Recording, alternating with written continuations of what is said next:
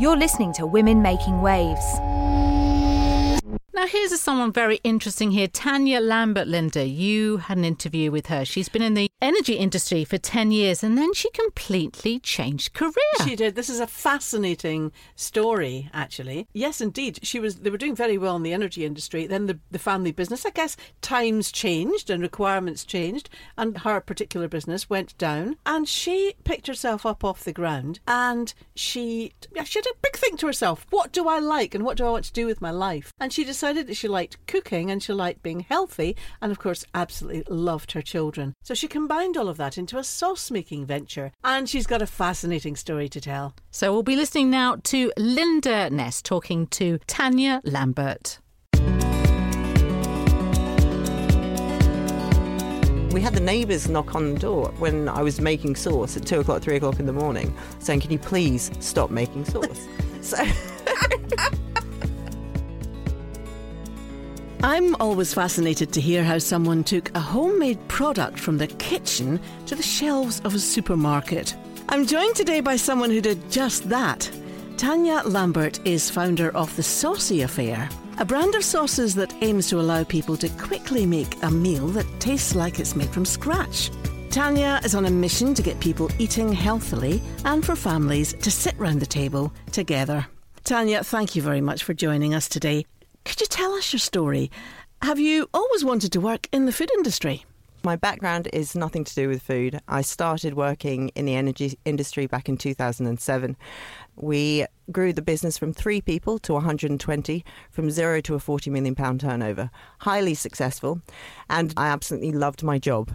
Incredibly passionate to the extent that people would say if you'd cut Tanya in half, you'd find copper because the unit that we used to sell was made of copper so in 2011, something amazing happened to me, and I was blessed to get pregnant.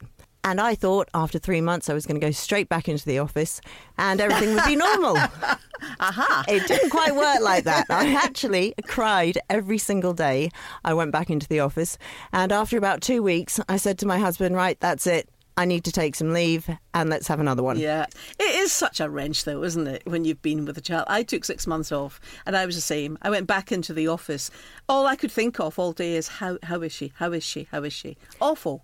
it is. And it's a huge perspective shift because all of a sudden, having just thought about yourself, you're going into work and you're thinking, actually, I should really be taking care of them. Yeah. Guilt. There's guilt as yeah. well, isn't there? And it is heavy. Uh, the guilt, it's also a level of insecurity because all of a sudden, you've created a new life into this world that actually no book can give you how you're going to do it That's and right. get it right. Mm-hmm. So, as I say, I packed it in and I was blessed to meet my son, um, who was, there's 15 months between them. And when they were one and two years old, I became aware that the business that we had grown as a family um, had gone from 40 million pound turnover down to a 6 million in a very short period of time. Good Lord. It was a very painful time, and I was invited back by my father to go back into the business and to see if we could make changes and give it a rebirth. Mm-hmm. I went back in, started off as a part time, and very quickly, because of the pressures of the business, it turned into a full time role. Yeah. So, over the course of the next 15 months, every measure we put in place was intended to build the business back to where it was in its form. But you need money to do that. Mm-hmm. And we learned very quickly that unfortunately we didn't have the money and went through a very painful period where we actually had bailiffs knocking on the door. And there was only one option for the business, and that was uh, pre pack administration. Oh, gosh, that's so stressful it was a very, very stressful time, made worse when you've got two little ones at home that you barely see. My father had actually made the decision to step back from the business for health reasons. Over the course of the next three months, and that's a year into my return back to work, I barely saw the children. On the day of the signing of the pre-pack administration, and my big thing was I wanted to be able to help the people that had worked with us from an employee level. Yeah, yeah, that, that's great. And maintain their jobs. And then similarly, the people that had supplied to us and our partners, mm-hmm. we also honoured the payment terms that we had in place. On the day of the signing of the deal, though, I did say to my husband, if my life hasn't changed in three months, I need to say goodbye in terms of handing in my notice.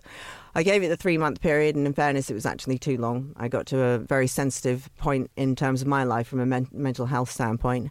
And I no longer recognised myself either as a mother or as a career woman. And I was a bit like a ghost. And I handed my notice. So I then um, made the decision that I was going to take six months gardening leave and spent that six months trying to rebuild myself. Three months into that period, I realised it was probably time for me to get a job. One thing I did learn very quickly was I was not a stay at home mum. No, you like to be active and like to be busy. Exactly. And I like to have that purpose for me. And that was what I developed over that period of time. So, having been through this period, I had a reality check, and that was I didn't want to work in energy anymore. anymore. I didn't want to commute in and out of London because of the pressures it was putting on the family. Mm-hmm. And I wanted to do something that I loved and I was passionate about. And I had to remember what I was passionate about. And I started to reflect on my life, and it came down to being healthy, a love for cooking, somehow bring my children into what I was doing, making a difference. That was a grounding force for me was to be, somehow make a difference to other people for the better. And finally, a love for arts and a love for poetry. So how can I tie it all together? And I don't think I'll ever forget the day that I said to my husband, "Right, I know what I want to do. I want to make dressings because everybody loves my salads. People that don't eat salad love my salad." My children were eating salad because of what I was putting on them. And this is at the age of 2 and 3. So I founded the Dressquerade Sauce Company, which is originally and is the holding name for the business. And you're probably wondering why Dressquerade. If you've seen our website, you will have seen I'm wearing a black dress and a mask. There are several meanings behind this. The first one is I do believe that every mealtime should be a performance and it's worth dressing up for.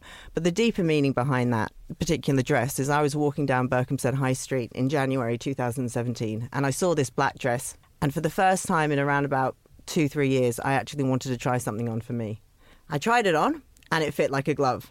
I had absolutely no reason to buy it, nowhere to wear it, but I thought, you know, I can't forget this feeling. I was looking in the mirror and I was seeing the me before children and the me before my career. It's kind of symbolic, really, isn't it? It is. And I know that so many other mums go through that level of insecurity when you go back to work and trying to weigh up your family life, the juggle, the consistent, am I doing enough, the guilt, as you mentioned earlier. Mm.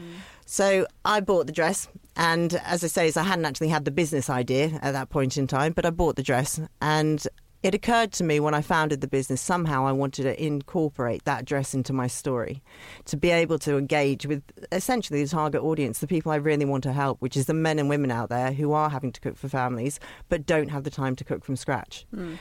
Now, the mask, and a lot of people ask about what's the mask all about, and is a great gimmick, but actually it's a much deeper meaning than a gimmick for me personally. It is about healthy in disguise from the outside world, but for me personally, I have a history uh, from the age of eight. Essentially, my parents' relationship was breaking down, and that was a time when we stopped eating around a table. And the impact that that had on me personally was profound. And at the age of eight, I wasn't able to verbalize or to communicate my feelings. And the way I turned was I met my phantom. And my phantom is the form of mental illness, an eating disorder, and a level of addiction. And from the age of eight through to the age of 23, I suffered through that experience on and off. And, and by 23, I was in rehab. When I went into rehab, I was broken. I think most people are when they go into rehab. But then, similarly, when I came out, I was very raw. Now, I was taken to see Phantom of the Opera, and I'd seen it before, but this next time that I saw it, it was an amazing experience. And it sounds very cliched, a moment of clarity. But I watched it and cried all the way through it because finally I could personify my illness. Mm-hmm. And for me to be able to actually say, I can see you, I'm starting to understand you, then I can start to essentially work with you to make me stronger, make me better.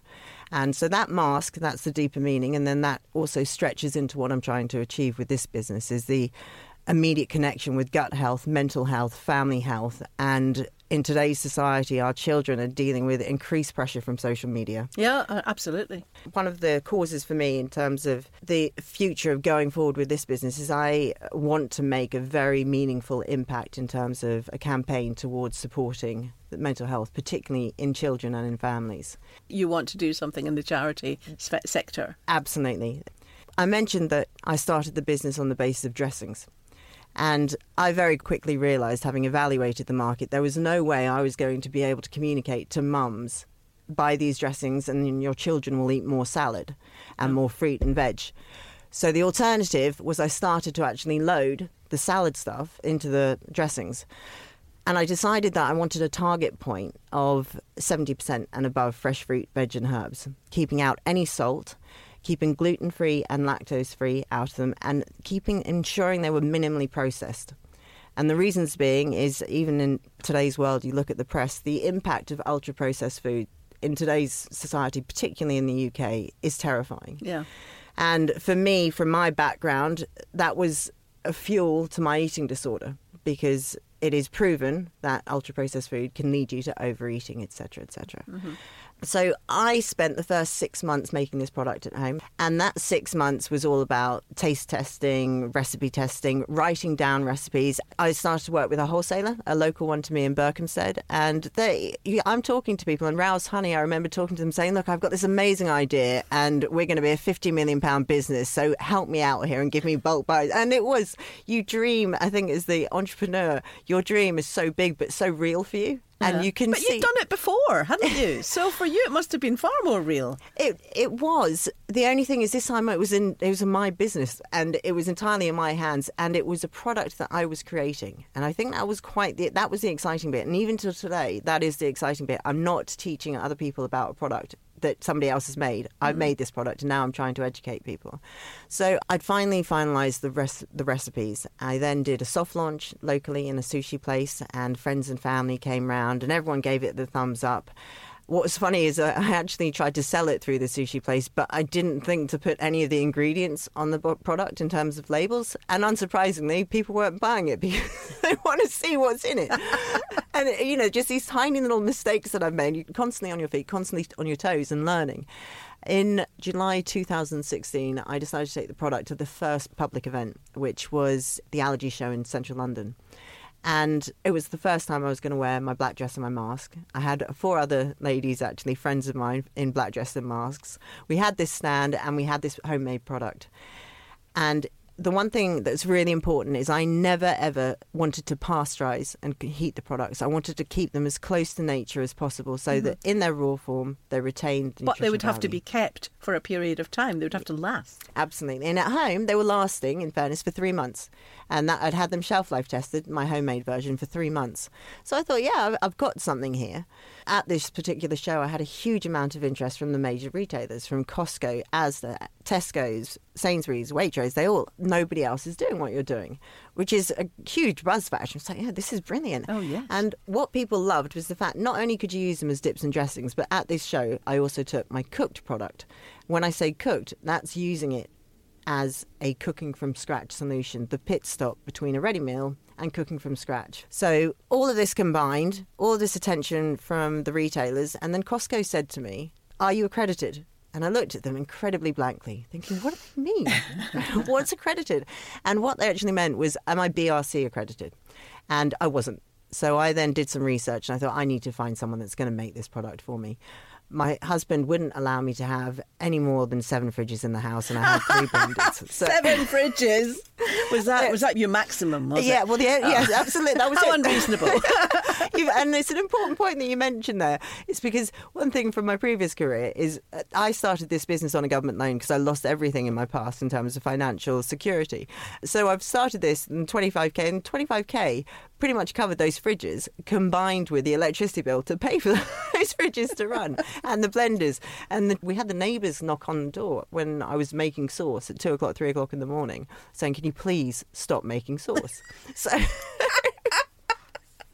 So the search was for the manufacturer and I was introduced to a company, and I'm not going to say names uh, out of respect, but it was a business that it looked on the surface, and particularly to someone like myself, somebody who could make the sauce. And they talked the language and they said what we need to hear.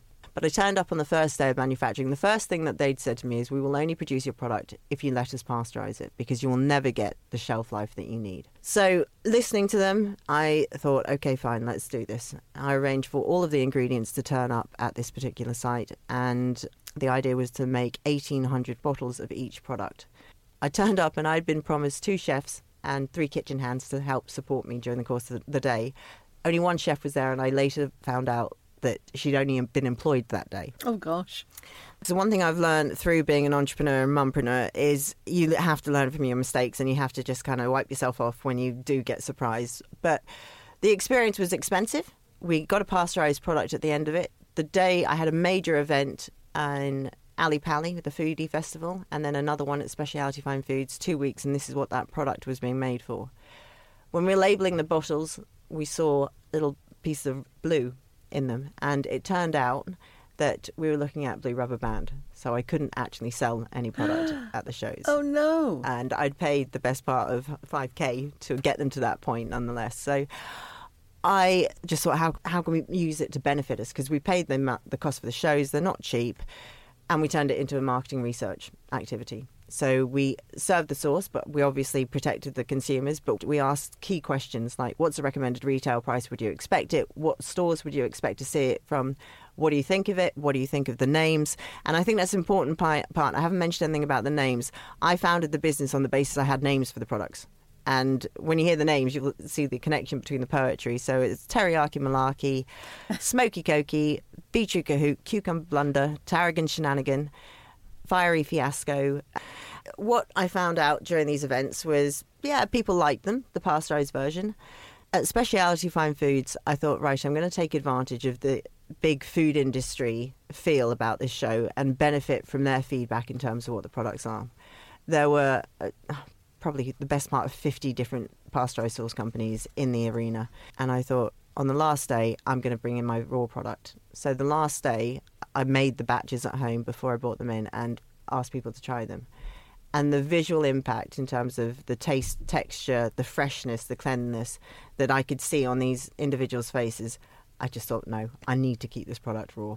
The Saucy Affair is a great name. How did you come up with it? Well, when I had the Dressquerade company, I can honestly say no one could actually pronounce it. So very quickly, I thought, right, how can we turn this and make it more fun, more accessible, and people knew what it was. Yeah. So I have created, and I've been living a love affair with sauce. So it has kind of developed into the idea that it's actually Tanya's Saucy Affair, and we are going through some exciting rebrand movements at the moment, which is moving it from Saucy Affair to Tanya's Saucy Affair, so I can hone in on it. And you had the aim of getting it up to what was a fifty million pound turnover. Are you, are you getting there bit by bit? No, not yet. but you're, you're, certainly trying your best, and that's the main thing. Absolutely. You know, it was a five year plan, but I imagine it's going to be an eight year plan.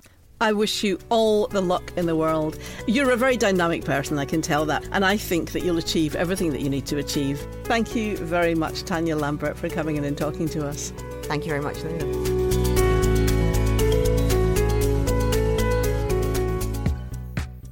And that was Tanya Lambert talking to Linda Ness.